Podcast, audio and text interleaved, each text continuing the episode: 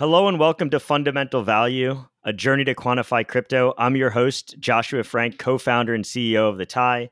On Fundamental Value, we speak with the leading hedge funds, analysts, trading venues, and digital asset market, market participants. Our goal is simple to understand how the leading minds in the cryptocurrency space are researching, analyzing, and quantifying the value of digital assets. Uh, remember, you know, the podcast is now available on Cointelegraph, is being distributed through them. Uh, so you can you can check out the podcast and other deep explorations of blockchain trends at Cointelegraph Magazine, which is www.cointelegraph.com/magazine. And so, very quick disclaimer: nothing here is investment advice. Read our show notes for the complete disclaimers. Uh, but let's get right into it. Uh, I'm super excited to be joined by Rob Levy, uh, who's the co-founder and president of Hxro. Rob, it's so great to have you on. It's really great to be here. Thanks so much for having me, Josh.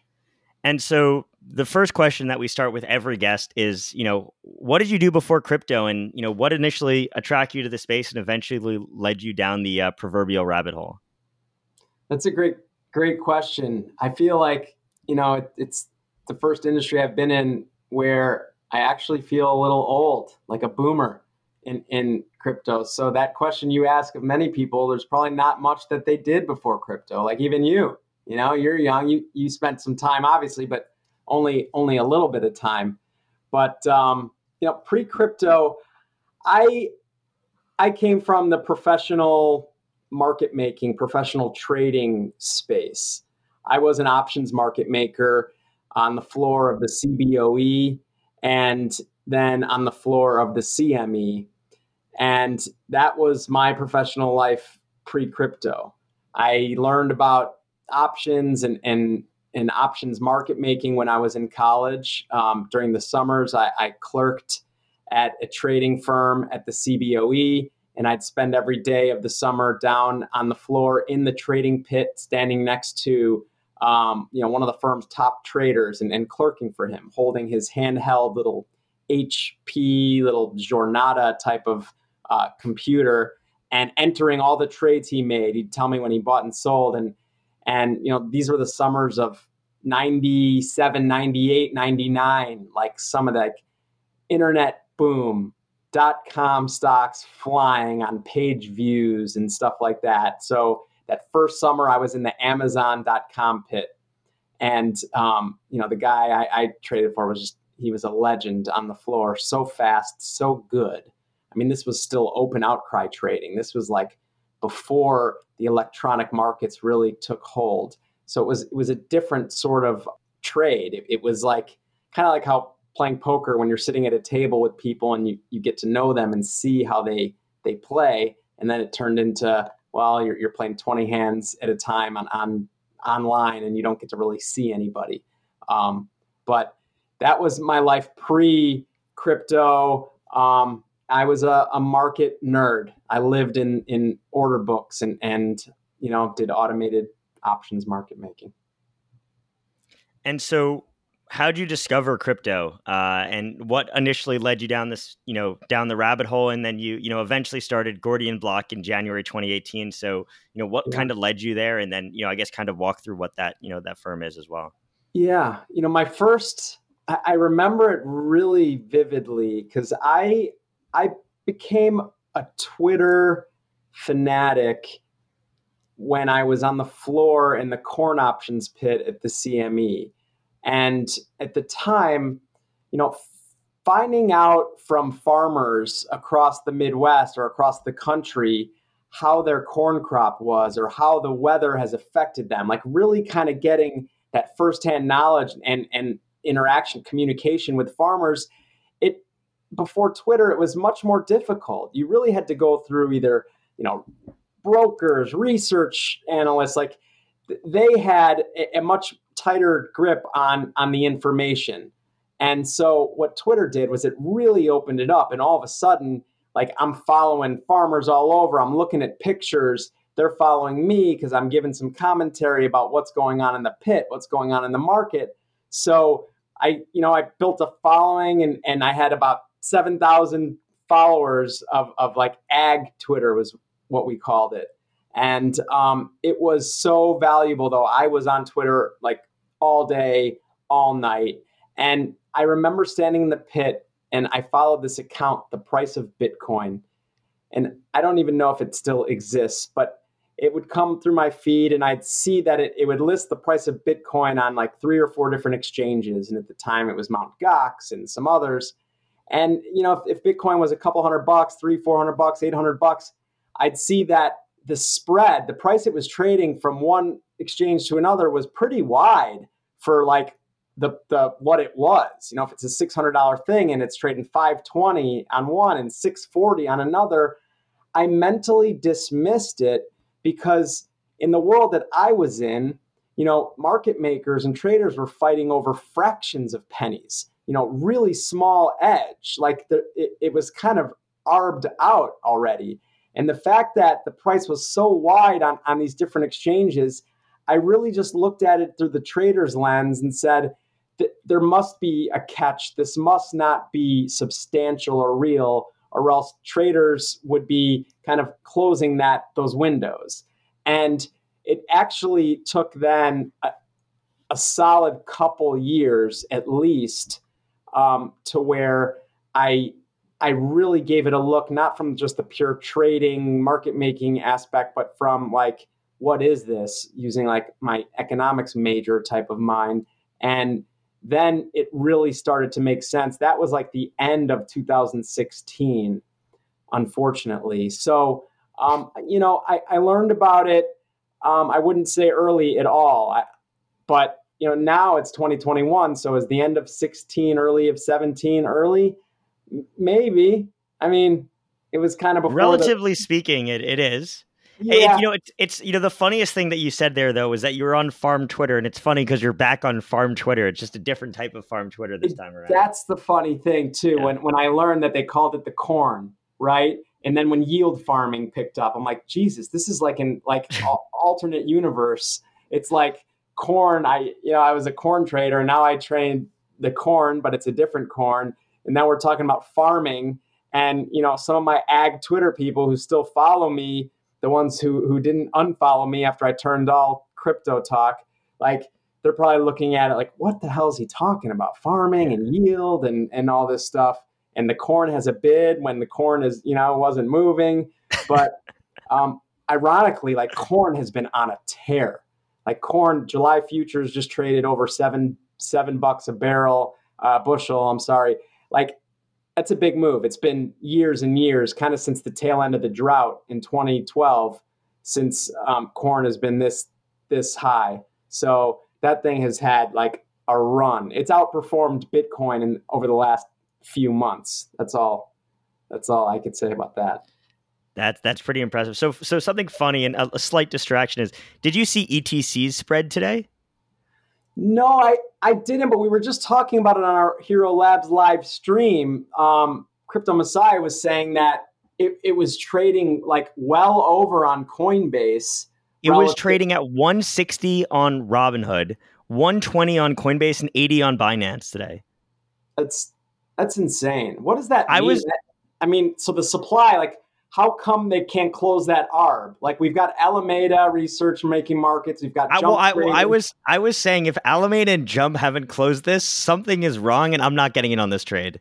Yeah, uh, it's it's wild. Maybe because of like you know we talk about the 51% attack with Ethereum Classic, right? It's been one of those targets because it hasn't had the hash rate, it hasn't had the the security of the network that um, it, it probably needs. And as these prices kind of melt up, there starts to be incentive for people to to try to attack it. But what would I mean, how come? Yeah, but that, I, I, you have to think that Alameda. You don't think Sam is sitting at his computer salivating, seeing a forty dollars spread, uh, regardless think, of what asset it is. I think so, but so what's really keeping him from moving inventory of Ethereum Classic Let's see if it's let's see if it if it closed. Let's see. Yeah, I'm looking on on Ethereum on on Robinhood. It says it's 108.72 right now. So we're um, at we're at let's see.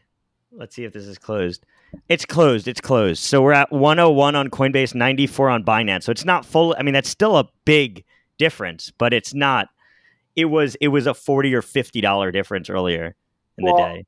The Robinhood thing. I mean, this Dogecoin move, right? very, very much has the feeling of the the Robinhood momentum and, and like this retail money flow that got really powerful when we were looking at GameStop and AMC and all that stuff that created the big hullabaloo where they said you can't buy any more of this stuff for the next couple days. And Robinhood had some capital problems covering some three day settlement stuff.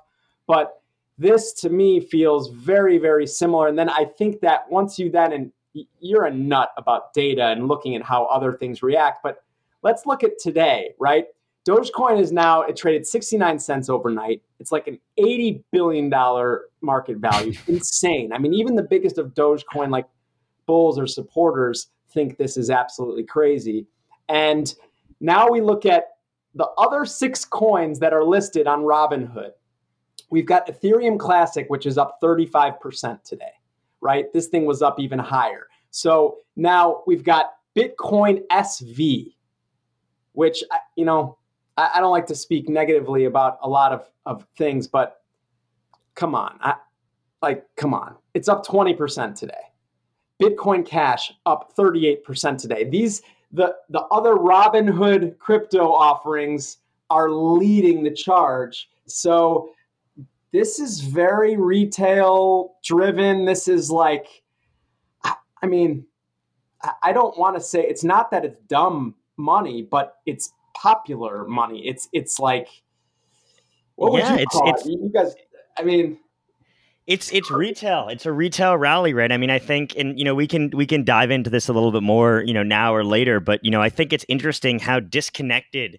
You know, there's the institutional crypto assets and there's those retail assets. And you know, you and I have had these conversations before with like Theta and Cardano and these different assets which are being driven by YouTube and by TikTok and then yeah. it just it feels so disconnected because us in the crypto industry we look at ethereum classic and with the exception of barry silbert we all laugh and you know i love barry i think he's a great guy i don't really understand the investment thesis behind etc um, but you know etc's trading volume is up 480% today its twitter activity is up 1100% today I mean, it's absolutely, absolute price is up 42.5%. I mean, Bitcoin Cash is seeing a 142% spike in trading activity, Dogecoin 184%.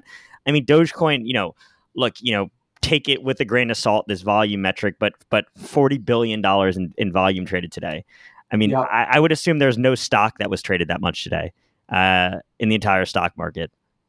It's in, it's really really crazy, and and I was talking to a big liquidity provider earlier, just kind of like you know, this is nutty, and um, he asked if I had any Doge to loan him, you know, and they're they're looking for physical Dogecoin so that they can properly make markets and provide liquidity on the spot exchanges. You know, when you're talking about real coins and you're buying physical coins, you, you need to have that physical coin inventory on that exchange.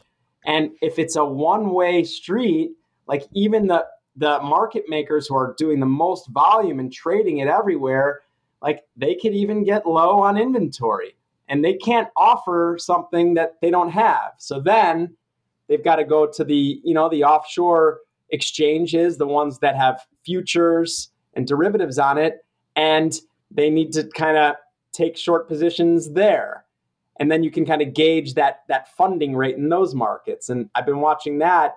The funding rate turned negative on um, you know those exchanges this morning, kind of overnight for Doge which means that in order to even have a to, to take a short futures position, you're paying this funding rate every hour, every eight hours, depending on what exchange. And it's going to cost you money to be short this thing. And that's because people are willing to pay a big amount to borrow Doge right now. They need Doge to be able to trade it on the spot exchanges. And they're running low. And it kind of you're seeing that. You know, it's like this this supply like shortage, which if if there's no supply to offer, price goes up. I mean, it's it's kind of that that simple. But this it, it's it's nutty, and it doesn't hurt that it is the supreme meme. You know, you got Elon Musk out there tweeting.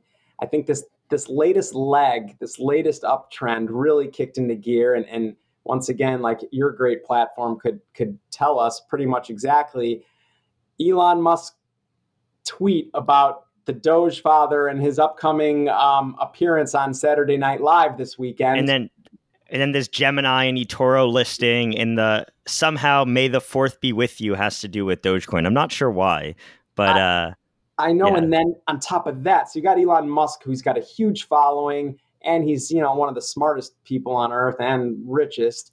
So he's out there. So then people are looking at it, and he's a good guy to piggyback.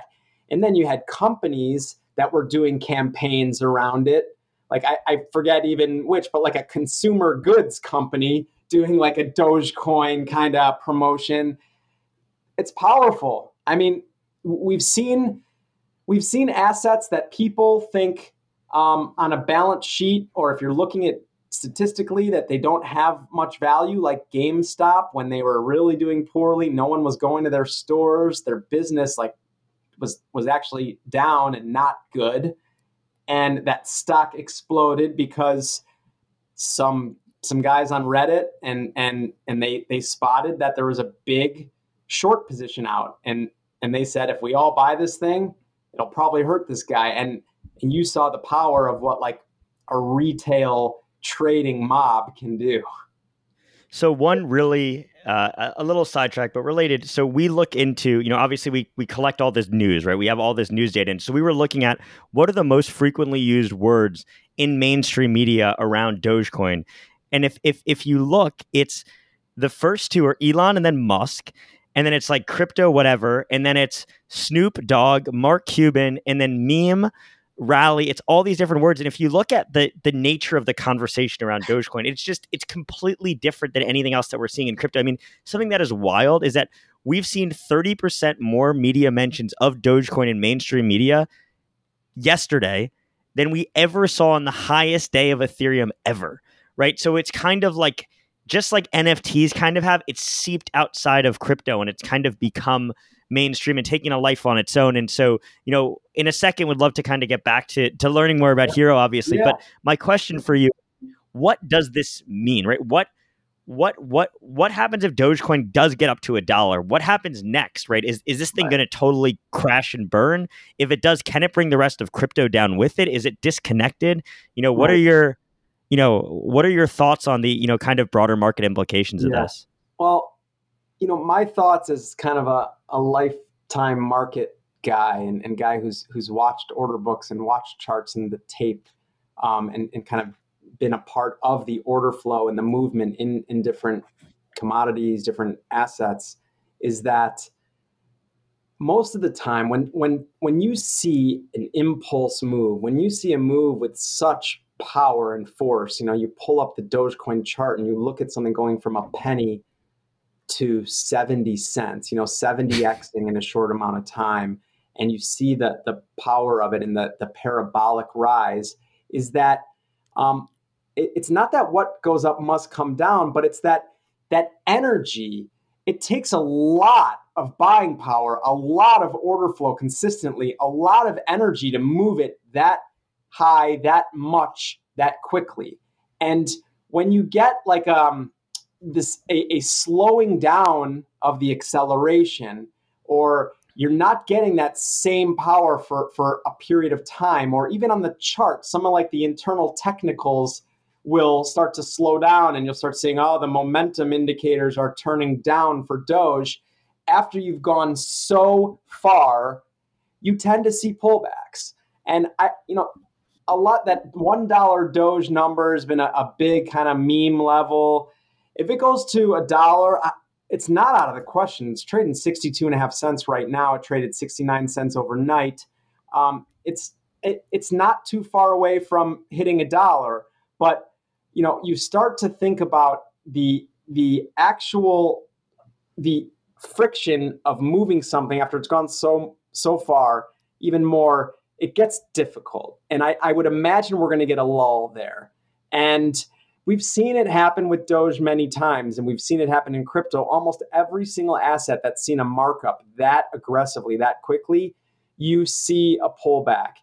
And a lot of times, unfortunately, for people who, who um, never sell after these run ups, these pullbacks in crypto can be extremely deep. I mean, we're talking about 50% to, to 80%. And I mean, even Bitcoin's done it many, many times, right? After that that run up to twenty thousand, it traded. I mean, if if, if Doge goes up to to a dollar, it's a hundred and twenty billion dollar market cap. If it corrects ninety percent, it's still more than a ten billion dollar market cap for a meme. Yeah, I mean that's pretty exceptionally large. Yeah, yeah. It, it, I agree with you, but the one thing we've learned from the last few years and from just the market in general is things can move a lot farther than we all think they can both directions. That's that's higher or lower right? No one thought the crude oil futures would trade $40 negative you know last year. Things can move. Like no one thought that that gamestop stock could do what it did. Um, even tesla had 10xed in a year and that's like one of the most closely followed stocks out there. Stuff can move way farther than than you think it can so that's something to, to be aware of. And, and in crypto, it tends to do just that. And that's that's up and down. So if it overshoots on the upside and goes to a buck, it's not out of the question. It's actually pretty decent probability that it's going to come back down below 50 cents, maybe even 40, 30, 20, because it's moved so much. And some of these values are, are just, they're mind boggling.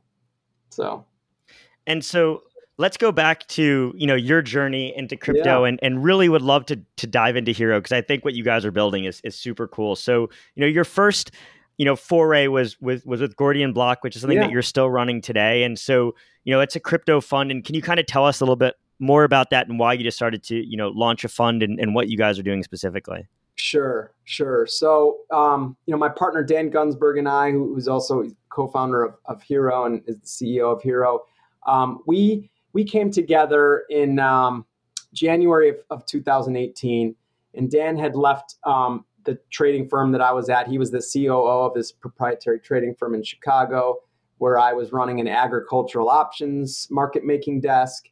And um, our daughters were in the same preschool class, and, and, we lived in the same town, so we became um, close friends. And you know, it was very clear to both of us that um, something very, very special was going on in the crypto markets, right? We were both professionals in markets. And regardless of whether we thought Bitcoin was like a, a true technological game changer, which we both did, um, regardless of, of what we thought of these assets, the trade itself was crazy. It reminded us of those the dot com boom where the, the volatility in those markets just it was so much greater than a normal type of market. And for me, I was still in college during the dot com, um, you know, boom. Dan was a he traded it, and he traded it well. So we both had that feeling, and it was one of those feelings like, to me, I wasn't going to miss this again. Like it triggered something in me because I remember that feeling in college, and I'm like, there's not going to be a market like this. This just this is too good to be true and I'm missing it. I'm in college. So um, I was not going to miss something like that again. And it was worth um, getting involved. And, and I'm one of those guys where you can't just kind of do it on the side. You got to go all in because that's when the real magic happens. And, and so we joined, we started a small, um, started trading together a, a small fund named Gordian Block. And we launched that in, in February of, of 2018.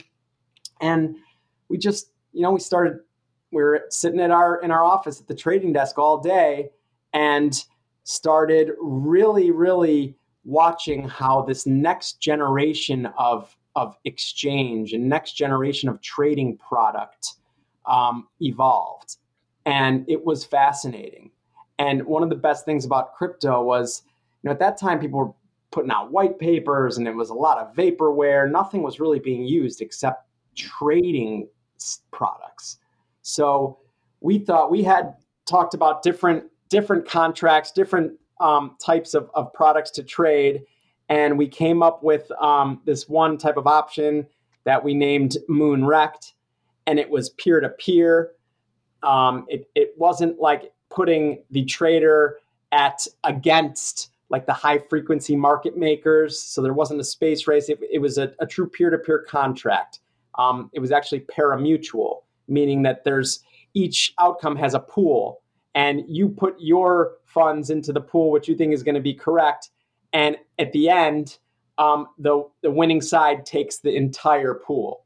So, so the same as like horse racing. Exactly, exactly. So um, we came up with with what we called Moonrekt, and it was on on Bitcoin to start. Like, will the next five minute candle be green or red? Will Bitcoin close it higher or lower? Uh, moon, which is what we call when something goes higher in crypto, and then in Rekt when something uh, goes lower.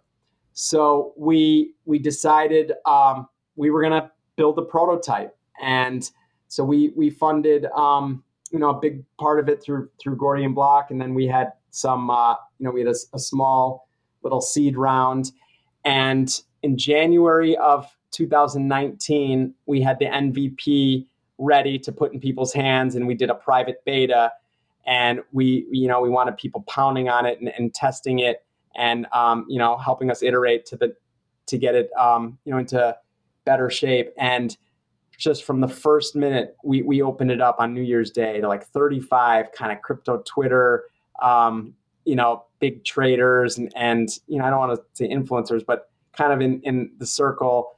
And they fucking loved it. Like we went crazy on it. And I'm talking about people 14 hours straight. Like people were just, they couldn't put it down. And it was five minute Moonrekt. And, and this was like kind of in the heart of a, a bear market Bitcoin was about 3,800 bucks when we we put it out, and people were down in the dumps. The trade was was not good at that point. It, it, we weren't getting a lot of movement, and people had just literally we had ridden that that wave of emotion where everybody was so ecstatic for that stretch of November, December, the year prior, and we had gone up to twenty thousand, and, to think that Bitcoin had pulled back to 4,000, Ethereum had pulled back to 100 bucks, and all everybody's like mental gains and paper gains had just been erased. And um, you know, the key takeaway was that bear markets are actually the best time to be building. You know, you learn a, a lot about your product, you learn a lot about the community and and who really is is in it to to build quality applications and, and protocols and and that was um, you know a really key takeaway and um, from then on you know it it just grew that private beta really grew um, we iterated on the product and it it really became um, something that that we were really proud of yeah and i mean i think well, two things. The first, I'm totally with you on the bear market. I mean, we, you know, we, I started the tie in March 2018, you know, right as everything, you know, we had a little bit of run left in ETH and a few other assets for a couple weeks when I got started, and then it all kind of went downhill from there. So, you know, in the same boat, building through the bear market, and it lets you get ahead. Um, yeah. You know, we were building when other people didn't want to build and didn't want to enter the market, and you know, you know, I, I, guess positions you well. But I, but I think you know your point on you know the success of Moonrekt is is the fact that people love gamification. People love games and gambling and, and and all sorts of different things. I mean, you speak of pari-mutuel betting. I mean, horse racing is a great example. We see that with Zed now, uh, which isn't horse racing, you know, horse gambling gambling yet, but it's horse racing on you know the blockchain and NFTs and you know, I know you and I have had this conversation, and so you know, this is kind of you know, Moonrekt is what led to Hxro, and so can you kind of mm-hmm. talk about what Hxro is and you know what Moon yeah. Is in in kind of relation to Hxro, but kind of the broader yeah, vision sure. of, of Hxro? So Moonrekt, you know, Hxro, and we spell it H X R O because you know Hxro, we were bringing kind of this this X Games feel, this this X factor. You know, in the world that we had lived in, the the clock played a big a big role. You know, as an options market maker, the clock for during the day, you know, there's clocks everywhere on the exchange to the second, and um, it it was a big factor. Like on expiration day, you know, y- you had to get out of your positions. The positions were going to expire, so there was a lot of risk changing hands on expiration, and the clock became a, a, a big part of it. And also, like in in traditional professional trading, at the end of the day, when you close And now, as much as the markets are, are open almost 24 7, it's 24 5, like in, in traditional markets. But at the end of the day, they take a snapshot and there's settlements.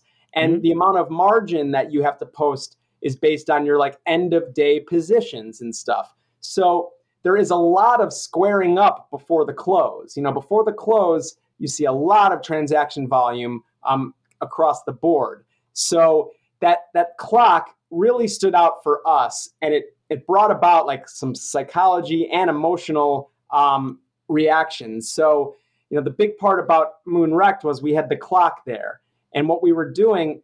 All these Moonrekt contracts were aligned with the most popular time frames on the chart.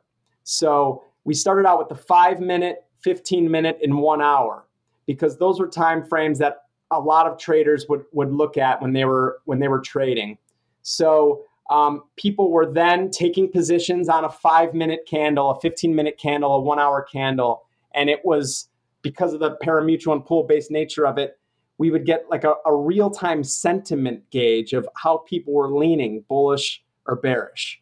So you know, Moonrekt was the first product on the Hxro platform, and um, later on we added another um, pair of products. We call them Tix Wix. And those are contracts, um, they're options contracts that basically they're um, they're almost like prediction market contracts where you've got um, something that's either going to be worth zero or it's going to be worth one, right? Will Donald Trump win the election? And, and when you're trading in a prediction market, the, the value of that contract vacillates somewhere between zero and one dollar. So if it's trading 40 cents, that means that the implied probability of that event happening is about 40%. And the power of, of those contracts is that where where one of those contracts is trading, it, it really gives you an idea of what the like live odds are of that event happening. So take a TIX contract, for example will Bitcoin close above $60,000 on June 25th? Right. And that's like a big kind of quarterly, monthly expiration. And if it closes above $60,000 on June 25th, it'll be worth a dollar. And if it doesn't, if it closes below, that contract will be worthless. It'll be worth zero. So right now, that contract could be trading 40 cents, which is telling us that the market is pricing that con- that um, outcome at a 40% likelihood. So Tix Wix contracts, it's it's got this gamey feel because it really is we represent the price of these contracts in in odds in live odds in european decimal odds which is like the most popular way of presenting odds um, in in europe european type of products. So if the odds are 1.4x that means if I take a hundred dollar position and I'm right, I'm going to get 140 back when the thing expires. So, you know, we've got, you know, Moonrekt would be the the parimutuels. That was the first product that we launched on the Hxro platform, and Tix Wix contracts were the second um, product line that we launched on the Hxro platform, and that launched right at um, the end of October. So it's been been out for about six months. And and FTX is a partner on that product, right? Yes. So F- FTX is a partner. We we um you know on the back end we use FTX's is RFQ and, and trade engine and collateral wallet system, and it's all connected through API on on Hxro. And and FTX has, has been you know a great great partner. And um, you know, both both Dan and I were, were very bullish on on Sam Bankman Fried and, and what he was doing there for a long time. And it seemed like a natural. And, you know, we called Sam up. He's a great guy and, and he was really excited about the product and he's like, yeah, let's let's do this. So um, you know, that that's been a really great, great partnership there. And so, you know, obviously the first two products, you know, that are part of kind of, I guess, the Hxro network or, or Hxro are, are focused on crypto trading. But mm-hmm. I, I, think the grand vision is is is even bigger than that, right? And so, yep. what do you see Hxro Network becoming, right? You know, what what are you seeing being built on Hxro, you know, over time? Yep. What is that vision that you have in your head, and how has that changed over time? Yeah. So we we always thought the, the goal was always to have these Moonrekt contracts, even from the beginning, on chain. But you know, in the middle of 2018, we had just witnessed what went on with CryptoKitties, and um, the Ethereum network was not yet ready for, for this type of product to be on chain um, every one minute, every five minutes. It, it just wasn't viable. The fee structure, it, it, it wasn't supportive at that time. So, um, you know, we decided we were going to build, we were going to see if we had product market fit. We are going to get this in the hands of people. weren't worried about, um, you know, if it's on chain or not. And knowing that eventually we're going to do this on chain. So, what what hxro.io is is the platform, right? Hxro Network is separate from hxro.io. The contract engine that currently sits on, on, on the Hxro platform is not going to exist once we go live with the Hxro network protocols. So we're building a parimutuel protocol on the Solana network and we're building um, options protocol for vanilla and for the Tix Wix contracts on Solana as well. Now, that is going to serve as the, the contract engine for um, these products. And what Hxro.io, that it will just be the interface, right? We are going to plug into Hxro Network, and you know how we represent this parimutuel protocol is through Moonrekt, right? But there are many, many, many other use cases for parimutuel contracts. And we found that there were many business operators out there that came to us and said, We would like to put this contract widget on our site. Can you do that? And so basically, Hxro Network is, is going to be the contract engine and other operators, just like Hxro.io, the platform does, will be able to plug in to the network and get access to the liquidity and to the contract engine. And they will be able to offer similar products that, um, you know, could be in the market, could be in sports, could be prediction markets. You know, parimutuels are extremely useful. So um, Hxro Network is not owned by Hxro.io. It's it's separate, but um, you know we are a, a, big supporter. Obviously, it's it's like um, you know Sam Bankman-Fried, how FTX Alameda they don't own Serum, but they are the you know a big community member. They're the driver of it, right? They don't own Solana, but they are you know a big big part of that network, a big participant. They're a leader there. And um, so that's going to be the same way that Hxro Network exists. And so, how do you kind of think through as a, as I mean, I guess you have two things, right? Because you have Hxro.io and you have Hxro Network. How do you think through competition? Because in a way, with mm-hmm. Hxro Network, you're actually enabling competition of Hxro.io, right? Um, right. And so, do you view other cryptocurrencies as competition? Do you view, view centralized crypto native trading venues, more traditional market participants? I mean, h- how do you kind of think through that in your head? Yeah, no, it's it's a great question. I, you know, our main focus right now, we've got a very long term view. We do believe that the future of, of exchange is going to be decentralized.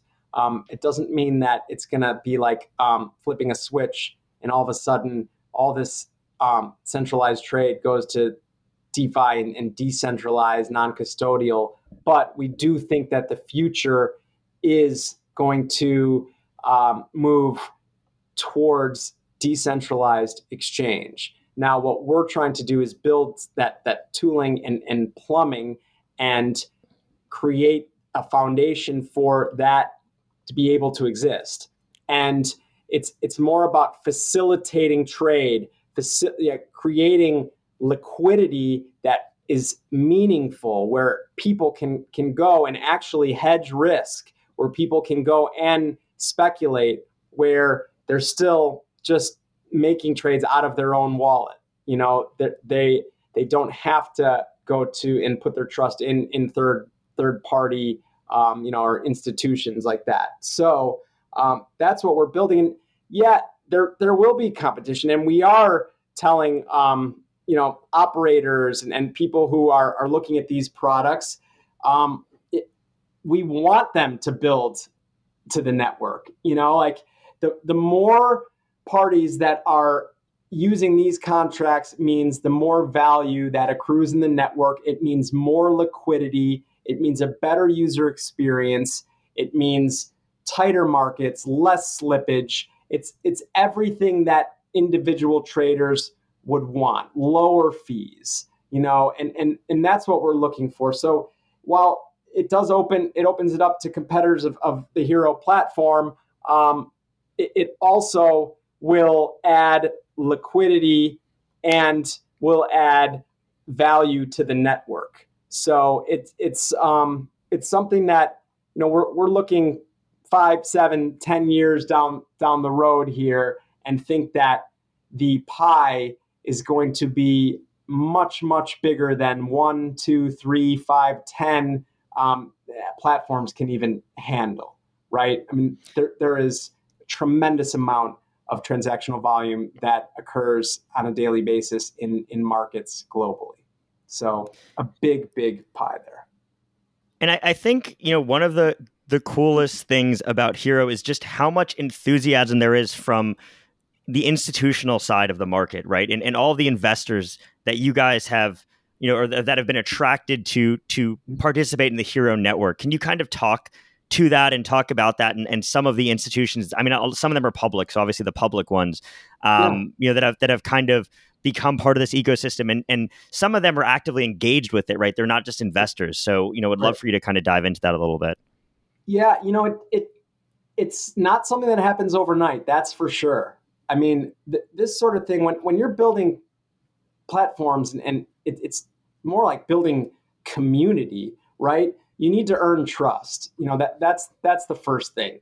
Um, what what we've seen happen in crypto a lot, and through the 2017-18 ICO craze, and and um, even the yield farming, and, and a lot of stuff like that, is that um, there's a lot of get rich quick schemes, a lot of pump and dump type of stuff where people are are just looking for a, a quick hit and they're going to put out a white paper that you know may or may not get developed and try to raise money and and um, it's it it was a, a space where it, it was kind of fast and loose and it was it also the fact that I'm a little older. You know, Dan's a few years older than me, but we've got some gray hair. We we spent you know 20 plus years each of us in in the derivatives markets in finance. That helped, right? I mean, when you can establish some trust and then you also are a little bit older, you're not necessarily as naive. You know, we've we've dealt with relationships, we've dealt with communication before on on um, you know on a professional level. So I feel like once people got to know us in person, and this was kind of pre-COVID, so we did see people at at conferences. You know, we traveled to Asia. We were in Dan was in Hong Kong. I went to Taiwan. We we both went to Korea. We Dan went to Toronto. We went to Miami. I mean, we were we were traveling. So the more people kind of met us in person, um, we connected with a lot of folks, and and that was you know one of the best things is when you do connect with with early adopters there's so much enthusiasm so much passion that they quickly can become like avid supporters and that's really critical when you're trying to build community and you're trying to build a user base and when you're introducing people to like a new product that they have not interacted with before and so i think that that really helped us. You know, like the, the fact that we were a little bit older, I, I kind of feel like I'm a boomer in, in the crypto world, but we were a little bit older and, and I think that played a, a role in, in gaining some some trust. And um, when we met people in person, it, it was clear that, you know, we knew how to kind of handle ourselves and, and interact with, you know, pros. So And and so you know you mentioned early earlier that Hxro has now joined the Solana ecosystem, which is you know become the the hottest ecosystem in crypto. I think I think undoubtedly at this point, you know we had this excitement about BS, you know Binance Smart Chain, and and now it's kind of a lot of the focus is, is shifted to Solana. But you guys were earlier. Uh, you know you guys were pretty early to the move to Solana, and so can you tell us about why you were initially attracted to Solana, and you know what the benefits of building on Solana are? Yeah, it's funny because we were we were early to the to the point where um, there were a couple of close advisors of ours and and and supporters who said, you know, you guys are risking a lot here. Solana's relatively unknown, and um, you're risking a lot with your Ethereum community with you know we, have been an erc20 token and and it was not zero risk. Like a couple of people were very concerned. And you know, the the bottom line for us and we saw it happening in real time is that some of the, the best and brightest in in the trading world in the derivative space in the high frequency space they were choosing to build on Solana. They had already started. They, um, you know, they really, when you see real leaders going in one direction, um, and then you start digging in and you think about the reasons they were doing it, it just made all the sense in the world.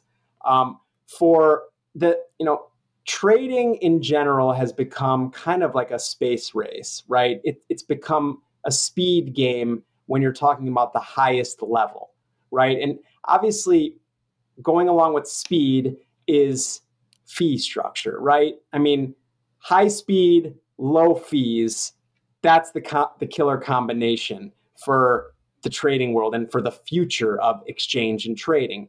And that's where Solana stood head and shoulders at the time above anything else we had seen. And then we saw Serum, which they were able to execute a central limit order book on chain. And for those of you who don't know, you know, Serum is that is the decentralized exchange that is built on Solana. It is, um, you know, its its supporters, obviously, Alameda Research and FTX, which runs one of the best derivatives exchange on earth, for crypto. Um, it's also, you know, Serum's got some support from, uh, you know, another big, big player that trades probably the most volume globally in traditional financial products of, of anybody. And they've gotten really big in crypto. And they saw, um, you know, Serum as the leader. They saw Solana as the, you know, only chain to build on at the time. So um, at the time we took some risk, but it, it, from our world, the risk was more going to be kind of like that. It, it would be risk for a different reason. It'd be that cultic, like territorial risk where in the it's, end, it's kind of the the sentiment risk, right? In a way, yeah. right? Where this market, and you know, we've discussed, is very, very, very sentiment driven. So even if you're making the right decision, it's it, it you know, everything comes down to how is the market going to react? How are traders going to react? Uh, you uh-huh. know, what uh-huh. kind of the sentiment there?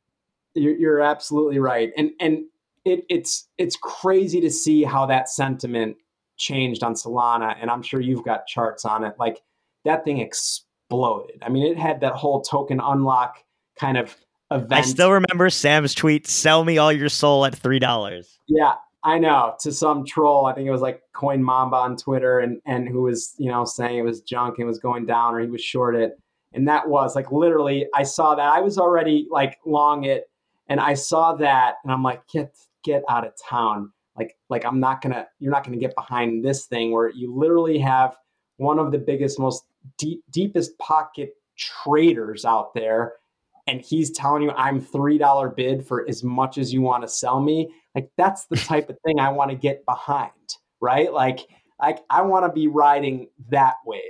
And so it really like from that day when he tweeted that, I, I mean, three dollars to made a high of over fifty bucks this last week. That's did it end up know, going? I, I remember I saw forty eight. I didn't see over fifty. I I think it did. I, I, know that for a fact, like the June future did. Right, um, right, right. I'll have to. I don't know that spot. Yeah, yeah. I'd have to look. I, I, maybe you're right. Maybe the spot didn't. I'm gonna look it up right now. Let's see where we're looking. On, uh, yeah. So on Binance, the tether pair, it might have gotten a 50 print. Let's see. Um, it got close. It definitely got close. Yeah, you're right. It might not. A 49.88 might have been the 49.99 top wow. print on Binance in the tether pair. Let's wow. see on uh, wow. on on FTX. I'm sure it hit 50 somewhere, but no, I mean it's it's it's extraordinarily impressive that you guys saw that. And I mean, obviously, look, you're extremely plugged in with the trading community, right? A lot of these, you know, a lot of these trading focused funds are holders of of Hxro, right? I mean, that's that's your network, that's what you've built out. So I guess it makes sense. And you know, you talked about Serum, but I'm wondering, you know, are there any other Solana based products that have you excited in, in projects? There are. I mean, there there are so many intelligent developers working on Solana right now. Um, really positive energy. It's tight knit community. Um, you know they've got open arms that they're they're eager to to grow. We're looking at um, you know there's there's oxygen, which is working in in you know the borrow and lend arena, um, which we are we're excited about. It's also I the the founder I believe of Oxygen is is the founder of of is it Maps um, what is it? It's not maps.com, maps.me. Maps.me? Yeah, I think .me. Yeah which has like a legitimate massive user base and his plan is to incorporate um, you know defi like oxygen this borrow lend into um, maps as well so there's you know that's kind of the biggest thing here is we've seen what defi on ethereum did last summer you know with with it was mainly an ETH DeFi thing. And then we just witnessed what Binance Smart Chain, which is more kind of like C DeFi, centralized DeFi, what they've been able to do. And what Binance Smart Chain was able to do, because they have such a massive user base, they were able to grow their Binance Smart Chain DeFi massively, really quickly. That power of that user base. So, you know, I think with maps.me and and with Oxygen and putting it right into the wallet like th- there are there's there's potential to see some real real user growth on Solana and that's that's got us excited um, you know Raydium obviously has been has been doing great they're doing great things. We're you know very big supporters of of serum as well. Um, you know that that's been doing great. Their volume continues to increase. And also the the token itself has made a really nice move. And that is one thing in crypto where you know a, a lot of times that that token action you know you see serum uh, go from five bucks to 12 bucks in a month and all of a sudden people are seeing it on CoinGecko and stuff, and then they're like, "Well, what is Serum?" And then all of a sudden they're trying out Serum the Dex, and it it really can can draw more people in. So the big markup in value of the Solana network and the Solana network tokens is also very positive for getting more users to to give it a shot and see what it's all about. And so, you know, you guys are obviously building on Solana and super bullish, but you know, what are your thoughts on this layer 1 debate? You know, do you see this as being a winner take all situation or do you kind of envision uh, a multi-chain future? Yeah. I absolutely think it's going to be a multi-chain future. I don't think this is a winner take all type of of thing um, in the least. I I could be wrong. You know, it might turn out that way, but I I feel pretty strongly that um, it's not the case of winner take all. I think we're still very early. Um, you know, I, I we're call it 1998 of the internet, right? I mean, the numbers are eerily similar when we look at um, the number of, of users, of you know, kind of AOL in 1998 matches very closely with the number of users of Coinbase. Number of overall users of, of just the internet in general kind of matches with total like crypto users and wallets and stuff. So, you know, if we think about being that that early, and if we use that analog, um, the idea of just of one chain to rule them all, I, I don't think it's realistic because what innovators do is is they build, and um, there's a lot of a lot of room for innovation here. I think we're going to be seeing it from all different angles, and um, I think interchain interoperability is going to be um, you know taking place. I, I'm not a one chain for all type of guy, but I do think that what Ethereum has done, um, the leader in in this programmable money and the smart chain economy, this movement is incredible. I think Ethereum has developed uh, tremendous network effects.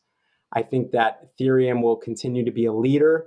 I think we're seeing a lot of um, a lot of enthusiasm, a lot of excitement about the upcoming EIP 1559. I think we're um, you know we're going to see Ethereum really kind of excel in my mind because right now that the fee system the the it, it was unsustainable, but fees on Ethereum have come down.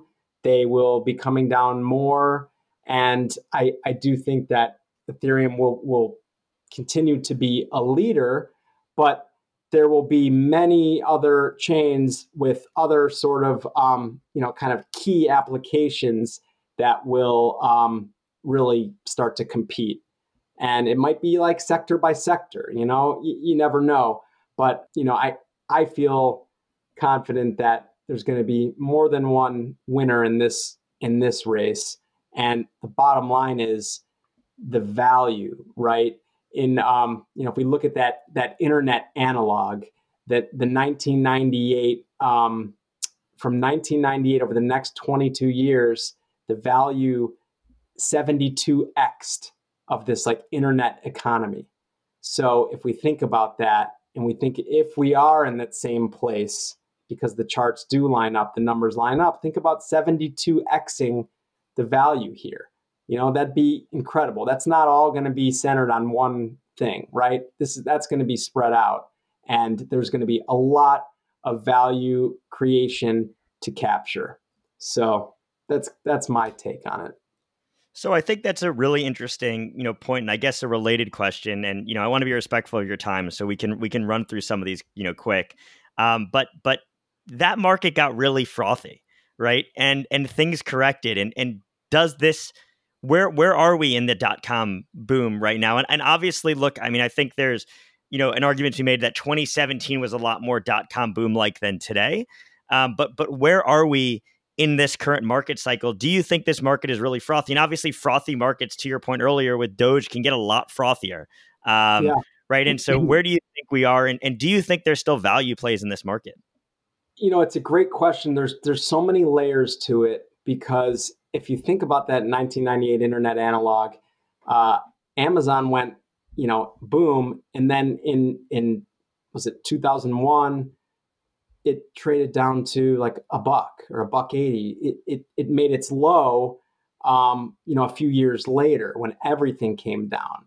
So to think about if it's really that analog, like, are we going to experience that crash again or was that crash what we just really lived through through that the 2018 and 19 doldrums right if you look at the prices of all this stuff com- now compared to then we've come off those lows dramatically so i think technologically how people are actually um, adopting and, and starting to use blockchain and, and, and, crypto these products technologically, are we closer to 98?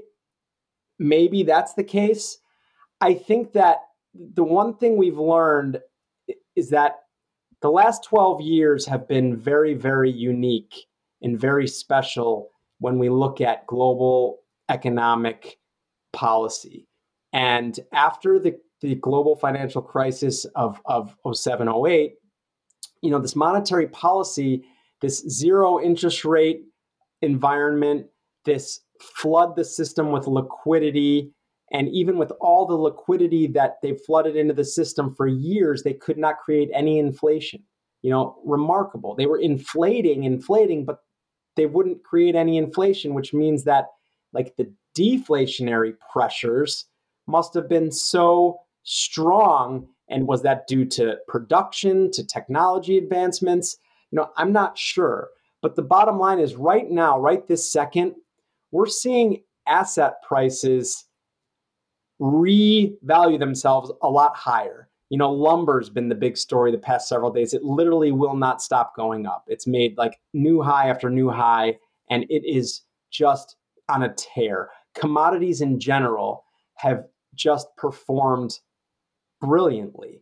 And is that more um, because of finally we're going to start to see some inflation show up because the money supply has been expanded so by trillions and trillions of dollars, and that's not just in the U.S. but it's globally. I, I think we're we're definitely in this experimental zone when it comes to monetary policy, to where I, one of those major side effects is the price of assets going up in US dollar terms, in fiat terms. So that sort of fuel on the fire, and we see what's happening in lumber, you see what happens in something like GameStop or, or even in crypto. It's it's like the central banks are really telling people with 0% interest rates or negative interest rates, put your money anywhere else. Go find yield elsewhere. Put it at risk. So they're leading people into other assets, into risk assets. And that's what's causing kind of this melt up. Now, I just don't know how far that's going to go. You know, I we just experienced yesterday or two days ago. You know, Janet Yellen was kind of playing the hawk, and you know more so than she ever did when she was the Fed chair, and it was kind of seeming like a good cop bad cop play between her and Jerome Powell, the Fed chairman. Um, but people didn't like that, right? Everything went down that day. But guess what? The next day, everyone was in there buying the dip again. So people um, in these markets, when when you think about this monetary policy experiment, and you think that it's going to be extremely difficult for these central banks to unwind this policy, that it leads people into buying hard assets. It leads people into buying stocks and to take more risk. Everything is is on a fundamental level looking expensive, but it doesn't mean it, it can't continue to move higher. And so, one question that we ask all of our guests, and then I'll follow this up with my last question is, you know, fundamentals, right? It's the fundamental mm-hmm. value podcast after all, right? And so, how do you value fun? You know, how do you define fundamentals for digital assets? And you know, does it depend on the token? And do fundamentals matter in bull markets in crypto?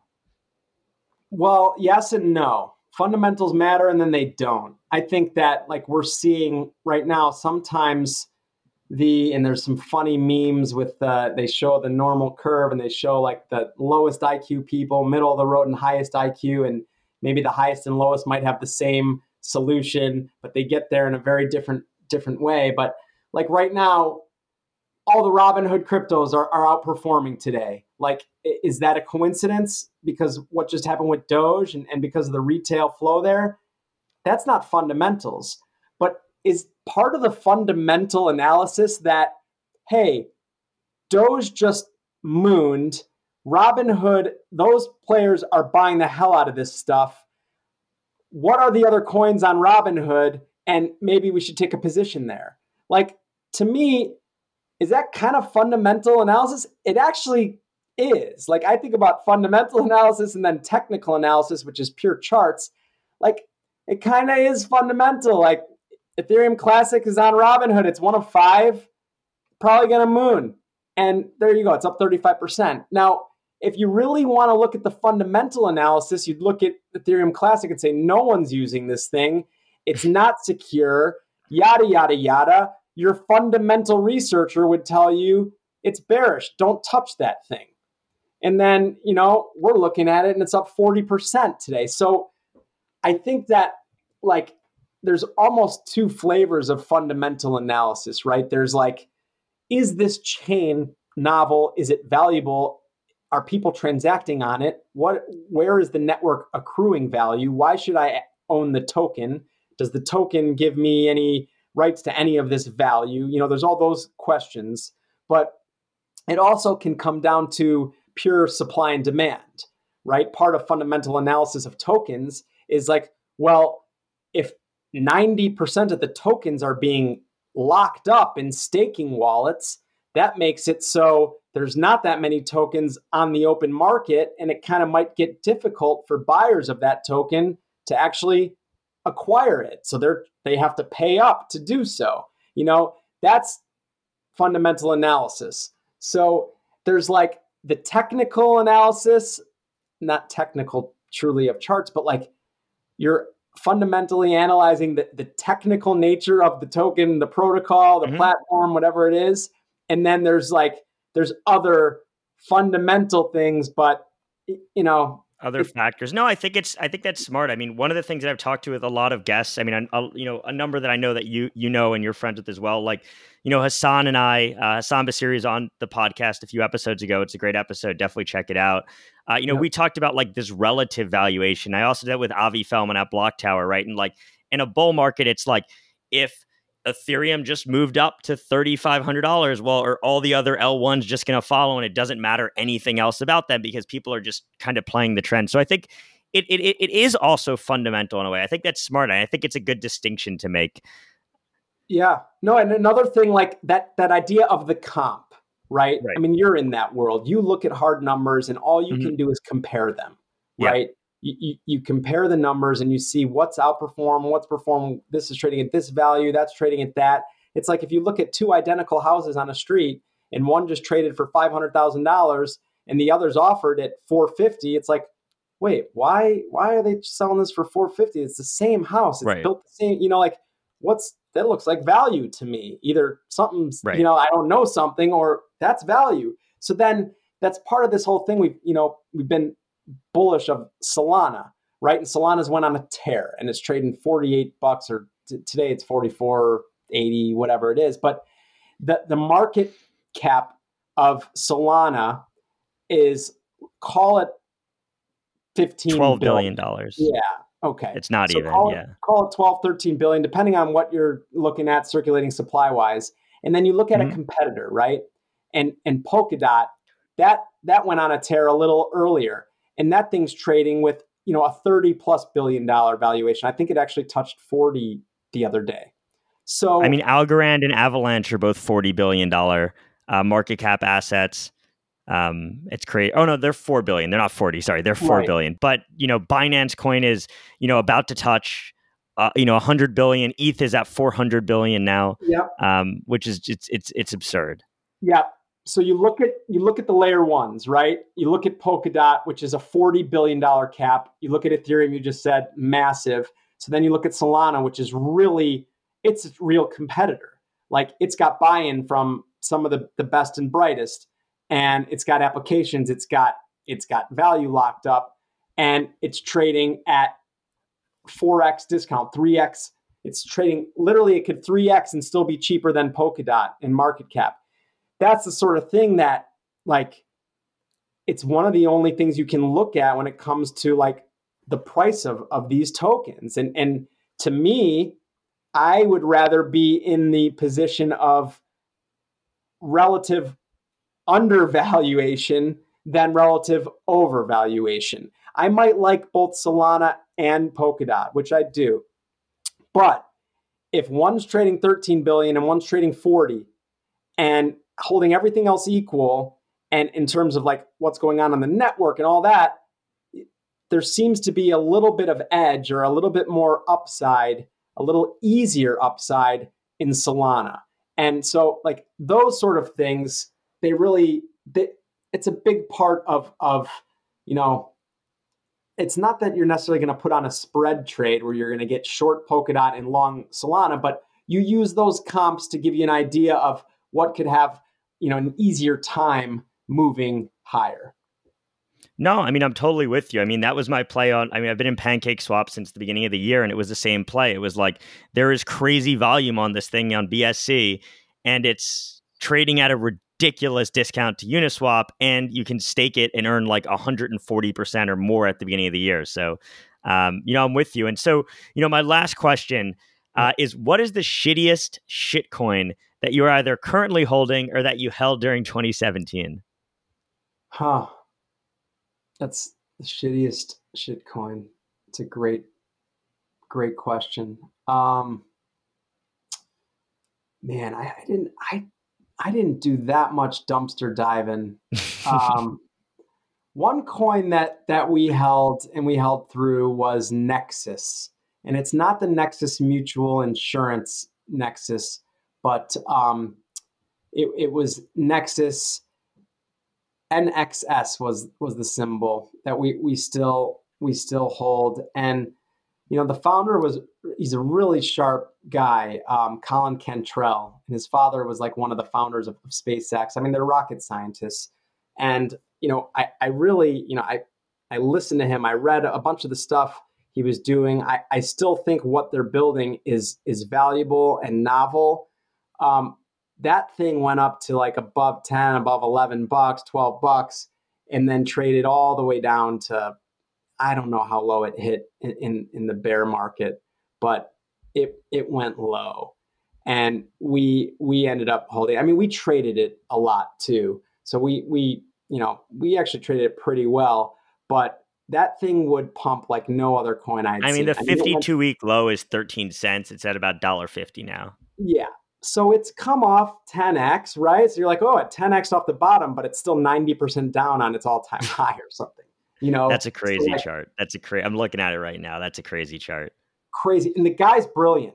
I'm telling you, like, he's brilliant. It just, they haven't really been able to get the network effects. They haven't it just hasn't materialized. Doesn't mean it's it's it's dead because you never know, never rule anything out. These are all kind of like options that never expire. It, it's it, it is a different sort of market, but um, Nexus was one that we uh, we did trade well, but man, we we rode um, our our bag that we never, you know, that was our forever bag. We rode that down, and um, boy, it it really cratered. All right. Well, I really appreciate your time, Rob. This was great. You know, I would have loved to chat more about markets. I mean, we could chat for hours and hours and hours. So we may have to bring you back on to, you know, chat trading a little bit more and chat markets. But, you know, again, really appreciate your time. So where can people, uh, you know, follow you online, follow Hxro, you know, find out more? And I'll drop everything in the description as well. Yeah. Well, you should definitely join the Hxro Labs Discord. It's phenomenal. Uh, we've got rooms in there with just specific charts. We've got um, like Crypto Messiah's got charts in, in one of the, the channels. We've got our guy Random Task who's got brilliant charts. He's in there. We're talking about everything from shitcoins to DeFi to yield farming. Um, that's in our Discord, um, Hxro Labs Discord. We've got a YouTube channel where we do some great live streams. That's also under Hxro Labs. And then go check out hxro.io. Especially, you know, our, our products are not available to US um, US residents and some other restricted jurisdictions. But for you outside the US, uh, definitely go check out hxro.io. Some, some great simplified contracts. It's, it's, a, it's a great way to, to look at the market. And even if you look at some of these contracts and, and look at some of the data you can gather from them, I think it's really, uh, really valuable. So that would be hero, hxro.io. And you can follow me on Twitter. I'm at Robby Levy. R O B B Y L E V Y. Um, you know, I'm not the ag Twitter guy I once was, but now I'm I'm uh, I'm a crypto Twitter guy. Rob's got some great memes, so I definitely recommend uh, following him. He's he's one of the best the best memers in uh, in crypto. Ooh. Well, that that's too kind, but I I can I can dig up some zingers, and it's really kind of what you're feeling at the time, you know. And you find that's why I love, and I'm still such a boomer when it comes to gifs. And, I still and think CMS has the best Twitter account, but you're up there. I think you got a good one too. I love CMS. They're great. Love that account. But thanks so much for having me, Josh. I really appreciate it. I it. appreciate it. Thanks again, Rob. All right, dude.